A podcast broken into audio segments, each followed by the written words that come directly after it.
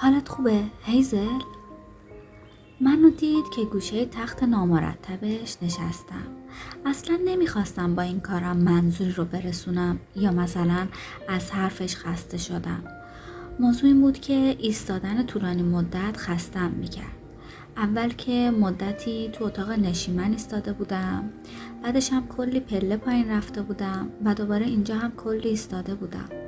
که در مجموع خیلی بیشتر از توانم بود و اصلا هم نمی‌خواستم که قش کنم یا از حال برم.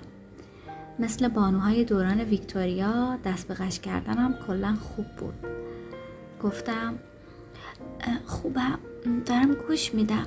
دونده های دو با مانه آره دونده های با مانع. نمی‌دونم چرا. شروع کردم به فکر کردن درباره دویدن اونها در مسیر مسابقه و منبانهی که سر راشون قرار داده شده و باید از روی اونا بپرم. و به ذهنم رسید که یعنی تا حالا شده این دونده ها با خودشون فکر کنن که چقدر سریعتر می‌شد اگه یه جورایی از شر ایمانا خلاص می شدن پرسیدم این قضیه برا قبل از تشخیص بیماریت بود؟ با نصف دهانش لبخندی زد و گفت آره خوب شد گفتی. اون روزی که فلسفه وجودی پنالتی ها رو زیر سوال برده بودم اتفاقا آخرین روزی بود که دوتا پا داشتم. قبل از رسیدن موعودی که برای عمل قطع پام تعیین شده بود. یه آخر هفته وقت داشتم. یه چیزی تو مایه های این روزای آیزاک. با سر حرفش رو تایید کردم. از آگوستوس واترز خوشم میومد. خیلی خیلی خیلی ازش خوشم میومد.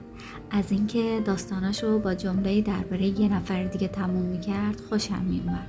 از صداش خوشم میومد. از پرتابای پنالتیش که فلسفه وجودیشان را زیر سال برده بود خوشم میومد. از اینکه استاد تمام رشته لبخندهای کج بود که البته با حفظ سمر در دپارتمان دارندگان صداهای مو به تنسیخ کن هم حضور داشت خوشم میومد و خوشم میومد از اینکه دوتا اسم داشت.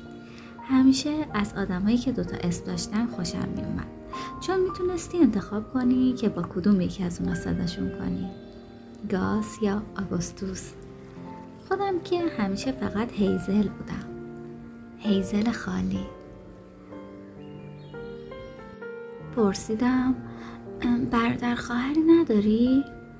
اون که کمی حواسش پرت شده بود جواب داد ها؟ آخه اون حرف در مورد تماشای بازی بچه های کوچولو گفتی اوه آهان نه خواهرزاده هم رو گفتم بچه های خواهرای ناتنیم خود خواهرام خیلی بزرگترن. تقریبا بابا جولی و مارتا چند سالشونه؟ 28 تقریبا 28 سالشونه. شیکاگو زندگی می‌کنن. جفتشون هم با وکیلای کله گنده ازدواج کردن. نه شاید هم شوهراشون کارمند کله بانک بودن. درست یادم نیست. تو خودت برادر خواهری نداری؟ سرم رو به نشونه نگفتن تکون دادم. اون که با فاصله از من نشسته بود پرسید خب حالا داستان خودت چیه؟ قبلا که بهت گفتم وقتی سرطانم تشخیص دادن نه داستان سرطانتو نگفتم داستان خودت علاقه ها، سرگرمی ها، تفریحاتت اعتقادات خرافی و عجیب و غریب و از این جور چیزا لطفا به هم نگو. تو هم یکی از اون آدمایی هستی که بیماریشون میشه کل زندگیشون. کلی آدم اینجوری می‌شناسم. خیلی ناراحت کننده است. منظورم اینه که خب سرطان الان رو به افزایش دیگه نه؟ کارش هم همینه که آدما رو تو خودش حل کنه. ولی باز خوبه که تو اونقدری قوی بودی که اجازه ندادی کارش رو با موفقیت انجام بده. به ذهنم خطور کرد که نکنه واقعا اینطور نبوده باشه و سرطان بر من چیره شده باشه. از اونجایی که می‌خواستم خودم رو تو دل آگوستوس واترز جا کنم به فکر فرو رفتم تا ببینم چه جواب به سوالش بدم. اما سکوت محضی که نتیجه تفکرات کوتاه هم بود باعث شد بفهمم آدم چندان جذابی نیستم. آدم کاملا معمولی هستم. این رو که اصلا قبول ندارم. فکر کن ببین از چی خوشت میاد. اولین چیزی که به ذهنت می‌رسه. کتاب خوندن. چه جور کتابایی می‌خونی؟ همه چی. از این رمان های آبکی عاشقانه گرفته تا داستان های تخیلی پرمدعا و حتی شعر. همه جور چیزی. خودت هم شعر میگی؟ نه نمیگم. آگوستوس تقریبا فریاد زد. بفرمایید پیدا شد. هیزل گریس تو تنها نوجوان کشور آمریکا هستی که ترجیح میده شعر بخونه تا بگه. همین به من خیلی چیزا درباره تو میگه. حتما تا حالا کلی هم کتابای خیلی خفن خوندی. آره فکر کنم. کتاب مورد علاقت چیه؟ کتاب مورد علاقه من با اختلاف فراوان با کتابهای دیگه کتاب یک مصیبت با شکوه بود. اما دوست نداشتم درباره اون به کسی چیزی بگم. بعضی وقتها یه کتاب رو می‌خونی و اونقدر تو رو از یک جور ذوق عجیب و غریب نجات بخش پر می‌کنه که به این عقیده می‌رسی که تنها راه بهبود جهان از هم گسیخته اینه که همه انسان ها کتاب بخونن. اما بعضی کتاب هم هستن مثل یک مصیبت باشکوه که دلت نمی‌خواد درباره اونا با بقیه حرف بزنی کتابایی که اونقدر خاص و کمیاب و متعلق به شخص تو هستن که تبلیغ براشون مثل خیانت میمونه تو ذهن شما هم مثل من اسم یه کتاب اومد که با همه کتاب فرق داشته باشه؟ اصلا هم اینطور نبود که حالا این کتاب خیلی فوقالعاده باشه و این حرفا. موضوع این بود که نویسندهش پیتر ون هوتن به طور عجیب و غیر ممکنی منو خوب درک می‌کرد. یک مصیبت باشکوه مال من بود. همونطور که بدن من مال من و افکار من مال من بود. با وجود همه اینها به آگوستوس گفتم کتاب مورد علاقه من احتمالا کتاب یک مصیبت با شکوهه. توش زامبی داره؟ نه. آدم آهنی چی؟ از این جور کتابا نیست. خیلی خوب. من این کتاب افتضاح رو که نه عنوان جذابی داره و نه توش یه دونه آدم آهنی پیدا میشه میرم و می‌خونم.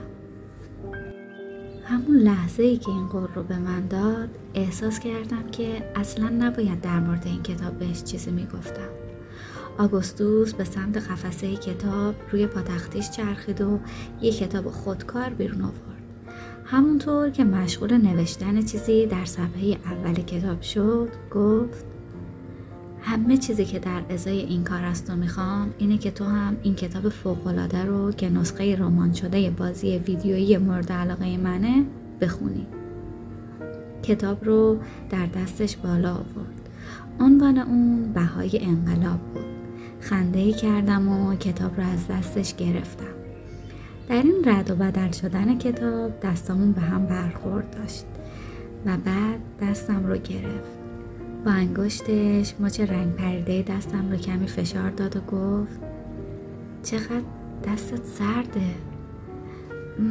به خاطر فقدان اکسیژن رسانی کافیه. عاشق وقتایی هم که مثل دکتر حرف می‌زنی. این رو گفت و بلند شد و شروع کرد به حرکت کردن و منم با خودش کشون و تا وقتی به پله ها رسیدیم دستم رو رها نکرد. با فاصله از هم روی کاناپه نشستیم و فیلم تماشا کردیم. من هم در یک حرکت کاملا مهد کودکانه دستم رو روی قسمتی از کاناپه که بینمون قرار داشت قرار داده بودم. تا مثلا اعلام کنم که مشکلی نداره اگه بخواد دستم رو بگیره. اما اون این کار رو نکرد. یک ساعتی که از فیلم گذشته بود بابا مامان آگوستوس هم به ما پیوستن. و برامون آچیلاندا آوردن که روی همون کاناپه هم خوردیمشون و واقعا هم خوشمزه بود. موضوع فیلم درباره یک قهرمان ماسکدار بود که خیلی ایثارگرانه برای ناتالی پورتمن کشته می‌شد. یه دختر پردل و جرأت و خیلی خوشگل بود که از این لحاظ هیچ سنخیتی با منی که صورتم هم استرویدی و پف کرده بود نداشت. تیتراژ انتهای فیلم که شروع شد. آگوستوس گفت باحال بود نه؟ آره باحال بود. با آن موافقت کردم. هرچند واقعا به نظرم چیز باحالی نبود. از اون دسته فیلمایی بود که پسرها خیلی بیشتر خوششون میومد نمی‌دونم چرا پسرها از ما دخترها انتظار دارن که از فیلم های پسرانه خوشمون بیاد آخه ما اصلا از اونا انتظار نداریم که از فیلم های دخترانه خوششون بیاد گفتم من دیگه باید برم صبح کلاس دارم. مدتی روی کاناپه نشستم و تا آگوستوس بره کلید ماشینش رو پیدا کنه. مادرش کنارم نشست و گفت من خودم خیلی این یکی رو دوست دارم. متوجه شده بود که برای مدتی زل زده بودم به بالای تلویزیون که یکی دیگه از اون جملات روحی بخش نصب شده بود. نقاشی بود از یک فرشته با این مد اگر دردی وجود نداشت چگونه می‌شد لذت ها را درک کرد؟ این بحث قدیمی در حوزه تفکر درباره رنج کشیدن قرنها هم هست که احمقانه و فاقد هر گونه منطق بودن اون به اثبات رسیده. همین بس که به عنوان مثال وجود کلم بروکلی هیچ گونه تأثیری روی طعم شکلات نداره. من گفتم بله تفکر قشنگیه. تا خونمون با ماشین آگوستوس رانندگی کردم و در حالی که خودش رو صندلی جلویی ماشین نشسته بود. چند تا آهنگ برام پخش کرد. از گروه مورد علاقهش هیتی گلو. آهنگ های خوبی هم بودن ولی چون برای اولین بار بود که به آهنگ های این گروه گوش می‌دادم طبیعتا اندازه خود آگوستوس از اونا لذت نمی بردم. مرتب نگام میافتاد به پای آگوستوس یا حداقل جایی که قبلا پای طبیعیش قرار داشت. و سعی می کردم تصور کنم که پای مصنوعیش چه شکلیه. نمی‌خواستم به اون اهمیتی بدم. ولی خب کمی برام مهم بود. اکسیژن من هم حتما برای اون مهم بود. بیماری باعث رونده شدن افراد از آدما میشه. این رو خیلی وقت پیش یاد گرفته بودم و تقریبا مطمئن بودم که آگوستوس هم این رو می‌دونه. کنار خونمون که ترمز کردم آگوستوس ضبط ماشین رو خاموش کرد. ماشین رو در حالت پارک قرار دادم و نگاهم رو به سمت اون چرخوندم. اون واقعا خیلی خوشگل بود. می‌دونم که این لغت برای پسر به کار نمیره. ولی خب بود دیگه. آگوستوس گفت هیزل گریس انگار اسمم وقتی از دهانمون خارج می شد رنگ و بوی دیگه ای داشت. واقعا خیلی خوشحالم که باد آشنا شدم. منم همینطور. آقای واترز خجالت میکشیدم که مستقیم تو چشاش نگاه کنم. نمی‌تونستم با چشای به رنگ دریای اون مقابله کنم. پرسید می‌تونم باز هم تو رو ببینم؟ یه جور نگرانی و استرس ته صداش بود. لبخندی زدم و گفتم حتما. فردا خوبه؟ چقدر عجله داری پسر جون؟ نمیخوایی که زیادی مشتاق به نظر برسی. دقیقا برای همین گفتم فردا. من که دلم می‌خواد دوباره همین امشب ببینمت. اما حاضر شدم تمام امشب و کلی از فردا رو هم سب کنم. چشم رو تو حدقه چرخوندم. جدی میگم. آخه تو که اصلا منو نمی‌شناسی. کتابی رو که بهم داده بود از جعبه وسط ماشین برداشتم و گفتم نظرت چیه؟ وقتی این کتاب رو تموم کردم بهت زنگ بزنم. تو که شمارمو نداری. یه حس خیلی قوی به هم میگه اول این کتاب نوشتیش. اون لبخند همیشگیش رو زد و گفت اون وقت میگی همدیگر رو نمی‌شناسی. شما اندازه من از شنیدن مکالمه لذت بردین؟